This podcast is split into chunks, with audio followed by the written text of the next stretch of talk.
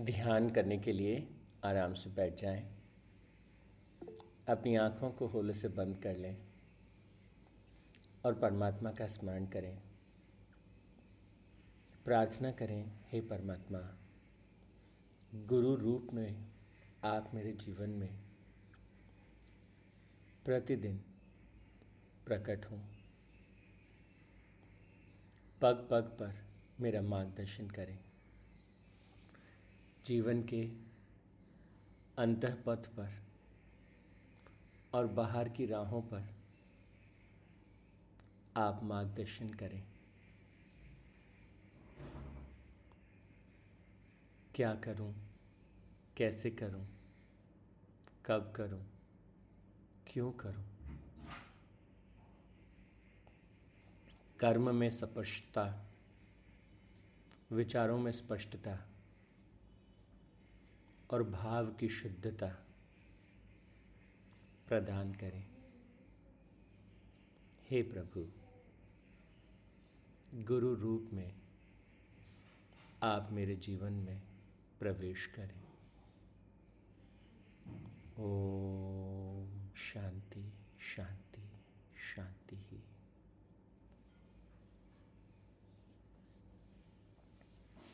परमपिता परमात्मा के श्री चरणों में ध्यान करने के बाद हम लौटते हैं तेरहवें अध्याय के महत्वपूर्ण श्लोकों पर। तो तेरहवें अध्याय में प्रमुख रूप से क्षेत्र किसे कहते हैं और क्षेत्रज्ञ किसे कहते हैं, ये स्पष्टता जीवन में व्यवहार में, अनुभव में लानी आवश्यक है। तो भगवान ने कहा कि जो सारा बाहरी जगत है, बाहर से तात्पर्य इवन हमारा शरीर, हमारा मन, विचार, भावनाएँ, इच्छाएँ, और सारी पॉजिटिव और नेगेटिव इमोशंस चाहे तो सकारात्मक भाव हैं, चाहे तो नकारात्मक भाव हैं, द्वेष है ईर्षा का भाव है, कैसा, जो भी है। भगवान कहते हैं कि उनको इवन सकारात्मक भावों को, दया का भाव, करुणा का भाव, प्रेम का भाव, सब क्षेत्र के अधीन है। जो भी हम अनुभव करते हैं अच्छा अनुभव करते हैं, बुरा अनुभव करते हैं, सब क्षेत्र के अधीन है। सारे अच्छे बुरे विचार, सारे अच्छे बुरे कर्म भगवान कहते हैं कि इसके सोर्स की तरफ़ देखो। कौन है जो हमारे भीतर अनुभव करता है? ये अच्छा हुआ, ये बुरा हुआ। और कौन है जो बिना अच्छे और बुरे को परिभाषित करते हुए, ना परिभाषित करते हुए, जो हो रहा है सो हो रहा है, जैसा हो रहा है सो हो रहा है। लेकिन एक उपद्रष्टा सबको देखने वाला हमारे भीतर है। और भगवान कहते वो अनादि और अनंत है। जिसकी शक्ति से इंद्रियाँ काम करती हैं, जिसकी शक्ति से मन काम करता है। भगवान कहते हैं, उस क्षेत्रीय को अनुभव करने के लिए हमको थोड़ी कॉन्शियस प्रैक्टिस की आवश्यकता होती है। थोड़े कॉन्शियस एफर्ट्स की ज़रूरत पड़ती है। हमें कॉन्शियसली डिसाइड करना पड़ता है जीवन के पथ को, जीवन की राह को। तो आपने बहुत बार अपने जीवन में अनुभव किया होगा कि आप ऑफ़िस से घर जाते हैं या घर से ऑफ़िस आते हैं तो आपको ज़्यादा सोचना नहीं पड़ता। कहाँ टर्न लेना है, कैसे टर्न लेना है, अपने आप स्वतः ही जो है, आप घर पहुँच जाते हैं। गाड़ी चलाते हुए, बाइक चलाते हुए, जो भी है। और कई बार तो ऐसा होता है कि याद ऐसा सोचते हैं कि रास्ते में रुकना है, कुछ सामान लेना है, लेकिन क्योंकि वो एक आदत है, ऑफ़िस से निकले, घर पहुँचने की तो बहुत बार जो बीच में रुक के काम करना होता है, इवन हम उसे भी भूल जाते हैं अनकॉन्शियसली तो अधिकतर समय हम जीते जाते हैं, क्योंकि बचपन से, जैसे ऑफ़िस से घर जाने की एक आदत हो गई और वो रास्ता अपने आप अपने आप अपने आप दिमाग तय करता है। ठीक उसी तरह से जाने अनजाने कितनी आदतें हो गई हैं। किसी खास तरह से लोगों को देखने की आदत, किसी खास तरह से विचार करने की आदत, किसी खास तरह से परिस्थितियों को जज करने की आदत अच्छा देखने की आदत, बुरा देखने की आदत अच्छा खाने की आदत, बुरा खाने की आदत, बहुत सारी अनकॉन्शियस आदतें हो गई हैं। तो उनमें क्या होता है? हम वही देख पाते हैं जो आज तक हम देख पाए हैं। जो आज तक हम जीते आए हैं, जैसा हम जीते आए हैं, हम वैसा ही जी पाते हैं। इसलिए भगवान कहते हैं कि हमको देखना होगा, हमें अपने दृष्टा को, हमारे भीतर जो वो है, उसको हमें जगाना होगा, ताकि हम थोड़े चेतन हो सकें, थोड़े सजग हो सकें, जीवन किस दिशा में जा रहा है और किस दिशा में मुड़ रहा है। और जब ये दृष्टा आपके भीतर प्रबल होता है और आपके भीतर क्रोध का भाव आया तो वो देख पाता है स्पष्ट रूप से। ये देखिए, क्रोध को उठते हुए, क्रोध को बढ़ते हुए, क्रोध को गिरते हुए। और बड़ी मज़ेदार बात है, अगर आप अपने क्रोध को देख सकते हैं तो क्रोध हो नहीं सकता। सारे नकारात्मक भाव जो हैं, उनको क्या चाहिए? वो अवचेतन या अनकॉन्शियसली घटित होते हैं। अचानक से गुस्सा आया, अचानक से सब हो गया। इसलिए कहते हैं सजग होना है। इसलिए कहते हैं कि हमारे उस दृष्टा को, उस क्षेत्रज्ञ को पकड़ना है। और इस पूरे प्रयास में कॉन्शियस एफर्ट्स की ज़रूरत है। तो कॉन्शियस एफर्ट्स कहाँ कहाँ लगाएँगे और कैसे लगाएँगे? तो भगवान कहते हैं कि ज्ञान का अभ्यास, ज्ञान को अभ्यास में लाना है, व्यवहार में लाना है। तो कैसे ज्ञान को लाना है? कि जब भी हम कुछ करते हैं, अभिमानहीनता का अनुभव करें। ऐसा मैंने प्राप्त कर लिया। भगवान बार बार कहते कर्म फलों को, कर्म के फल का त्याग करना है। अब आप सोचिए कि व्यक्ति के पास अभिमान कहाँ से प्रकट होता है? मैंने ये कर दिया, मैंने इतना करोड़ का घर बना दिया। अच्छा मेरा इतना करोड़ का जॉब है, मेरा इतना करोड़ का इतना बड़ा फैक्ट्री है, मैं किसको क्या समझूं? और जब व्यक्ति इस प्रकार के भाव में प्रवेश करता है अभिमान से भर जाता है। और ये फिर यही अभिमान आगे जाके दुख का कारण बनता है। तो भगवान कहते, देखो, बहुत सारा अभिमान तो अंदर नहीं भरा पड़ा। कई बार धन का अभिमान होता है, कई बार ज्ञान का भी अभिमान होता है। मैं बहुत समझता हूँ, मैं बहुत जानता हूँ, ये भी अभिमान का कारण होता है।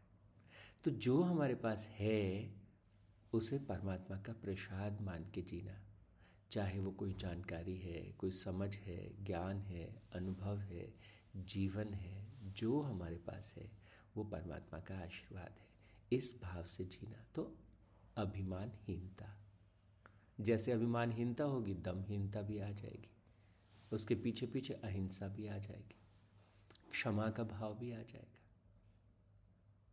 जीवन सरल हो जाएगा, सेवा प्रकट हो जाएगी। बाहर भीतर की शुद्धि भी आएगी। ये सारी तैयारियाँ किस लिए हैं? ताकि स्पष्ट रूप से उस क्षेत्रज्ञ को अनुभव कर सके। हमारे भीतर जो परमात्मा बैठे हैं या हम में घुले हैं, उनको हम अनुभव कर सके। पहले तो भगवान कहते, जान ही लो कि तुम ये शरीर मात्र नहीं हो। तुम्हारे भीतर एक क्षेत्रज्ञ है।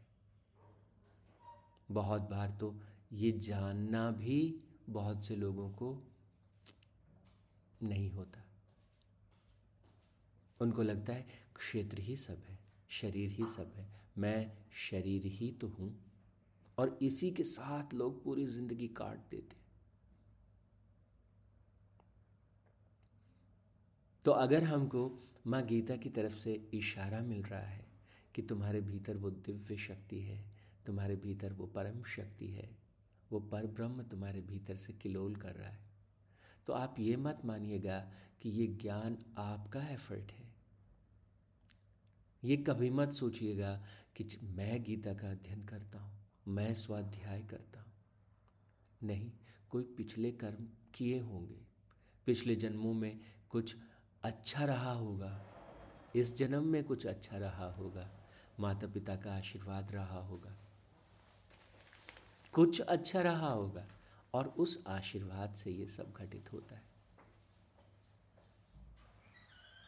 तो उस भाव से ही इसे ग्रहण करना है।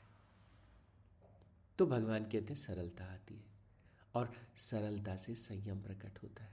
जब धीरे धीरे समझ में आता है कि शरीर अलग है, ये शरीर वैसे ही है जैसे मेरी गाड़ी है तो गाड़ी को फ्यूल चाहिए तो मैं कैसा फ्यूल डालूँगा गाड़ी में जो अच्छी क्वालिटी का है?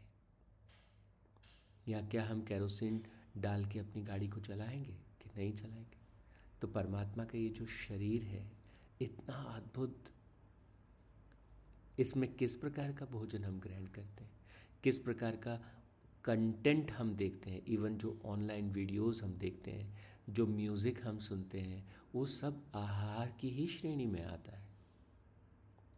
वॉट वी टेक तो सारा इनटेक भला कैसा है हमारा? तो इसलिए भगवान कहते क्षेत्रीय की तरफ़ देखना है। और जैसे जैसे वो क्षेत्रज्ञ की तरफ़ हम देखते जाएँगे, क्या होगा कि इंद्रियों के प्रति वैराग्य प्रकट होगा, अहंकार का अभाव होगा, दिखेगा कि देखो नथिंगनेस से प्रकट हो रहा है, जन्म हो रहा है। और देखो कैसे वो चला गया? उसी परमात्मा में लहर उठी और उसी परमात्मा में वो लहर खो गई। इसलिए भगवान कहते, जन्म और मृत्यु जो है, उसको अगर देख पाओ तो तुम जीवन के परे उस विराट शक्ति को अनुभव कर पाओगे। तो ये पूरा एक प्रोसेस एक पूरा सिस्टम जो है, वो भगवान क्षेत्रज्ञ की तरफ़ हमारे ध्यान को खींचने के लिए हमें स्पष्ट करते जाते हैं इस पूरे तेरहवें अध्याय में। और लक्ष्य क्या है? जैसे जैसे क्योंकि हम बहते जाएँगे। भगवान कहते कि बहुत बार हम कहते ये अच्छा है, ये अच्छा है, बस अच्छा अच्छा होता जाए। तो हम लगातार ये, वो उसमें बहते चले जाएँगे। अच्छा हो रहा है या बुरा हो रहा है, उसमें हम बहते चले जाएँगे। वो कह रहे हैं, सुनो, ध्यान से सुनो और इस बात को पकड़ो। चाहे अच्छा हो रहा है, चाहे बुरा हो रहा है। तेरहवें अध्याय के नौवें श्लोक में कहते हैं, प्रिय और अप्रिय की प्राप्ति में सदा चित्त को सम ही रखना है। जो प्रिय है, ऐसा नहीं कि वो तो प्रसाद है परमात्मा का, और जो अप्रिय है, ये क्या है? ये भी प्रसाद है। अरे, असफलता को प्रसाद के रूप में भला कैसे देखेंगे? तो भगवान कहते हैं कि असफलता जो है, वो क्या है? वो एक अनुभव है। कुछ करने का प्रयास कर रहे थे और उस प्रयास में विफल रहे। तो जब प्रयास में विफल रहे तो एक हम उसके फल पर ध्यान केंद्रित कर सकते हैं। इस प्रयास में मैं विफल रहा, मैं विफल रहा। ऐसा अनुभव कर सकते हैं। और दूसरा, ये घटा इस क्षेत्र में ये घटा और ये सफल नहीं हुआ। कौन कौन सी गलतियाँ छूट गई? कौन कौन सी खामियाँ छूट गई? अच्छा ये सब खामियाँ रह गई और इन खामियों को मैंने जान लिया, मैंने सीख लिया। तो परमात्मा ने ये असफलता ये सीखने के लिए मुझे दी। जीवन में कोई कठिन परिस्थिति आई, उस कठिन परिस्थिति को हमने अच्छे से लिया। उससे भी हमने कुछ सीखा। ये कठिन परिस्थिति क्यों आई और कठिन परिस्थितियों से कैसे बाहर आते हैं, हमको अच्छा अनुभव हुआ। तो इसलिए भगवान कहते हैं कि प्रिय और अप्रिय की प्राप्ति में सदा ही चित्त का सम बने रहना।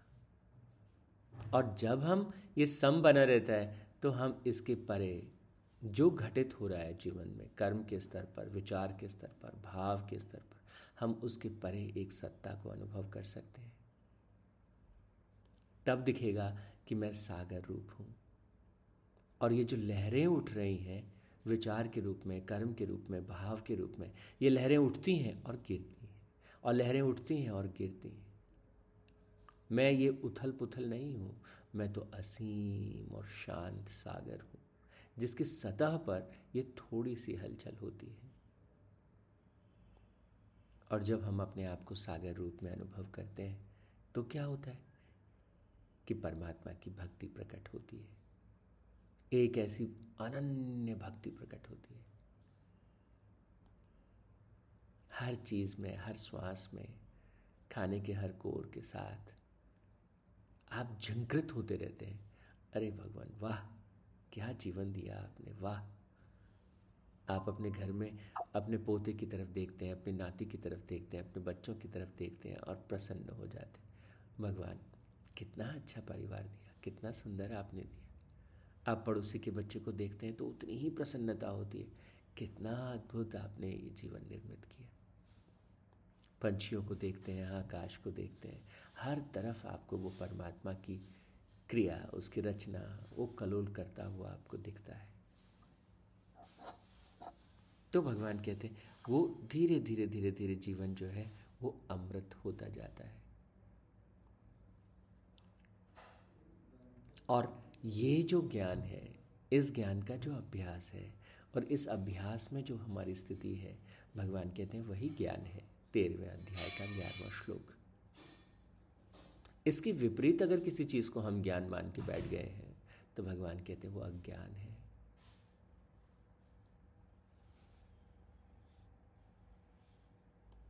तो इस प्रकार से कहते हैं, हमारे भीतर जो हमारा पोषण करने वाला है, वही महेश्वर है, वही परमात्मा है। हमारे भीतर से कौन है जो इस शरीर का ख्याल रखता है? कितनी अनंत कोशिकाएँ आपस में मिलकर के कैसे एक सुंदर सामंजस्य के साथ इस शरीर को चलाती हैं? ये बहुत अद्भुत है। और विज्ञान इसके विषय में एक प्रतिशत से भी कम अभी जानता है। तेरहवें अध्याय के इकतीसवें श्लोक में भगवान कहते हैं कि अनादि होने के कारण, निर्गुण होने के कारण परमात्मा जो है, वो आसानी से अनुभव में नहीं आते। निर्गुण है ना तो गुण साफ़ दिख जाता है। निर्गुण है, इसलिए वो पकड़ में नहीं आते। अनादि है तो आप क्या होगा? कोई चीज़ आपके सामने है। आप किसी चीज़ को नोटिस कब करते हैं? जब अचानक से कुछ होता है, अचानक से कुछ प्रकट होता है, अचानक से कुछ गायब होता है। अरे, ये क्या हुआ? कोई हलचल होती है, कोई हरकत होती है तो हम उसको नोटिस करते हैं। तो तेरहवें अध्याय के इकतीसवें श्लोक में भगवान कहते हैं कि अनादि होने के कारण और निर्गुण होने के कारण ये परमात्मा जो है वो अव्यय है। शरीर में स्थित होता हुआ भी वास्तव में ये न तो कुछ करता है और ना ही लिप्त होता है, ना ही अनुभव में ही आता है। सब करते हुए, सब होते हुए भी ये क्षेत्रज्ञ जो है, वो इन सबसे परे बना रहता है।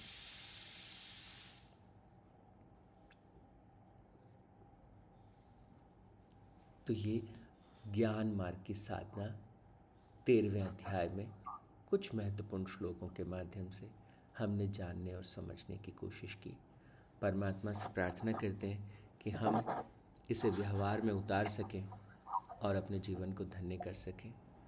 आज के लिए इतना ही। कल हम चौदहवें अध्याय में प्रवेश करेंगे। ओम तत्सत। परमात्मा ने नमः। ओम शांति। शांति। शांति ही।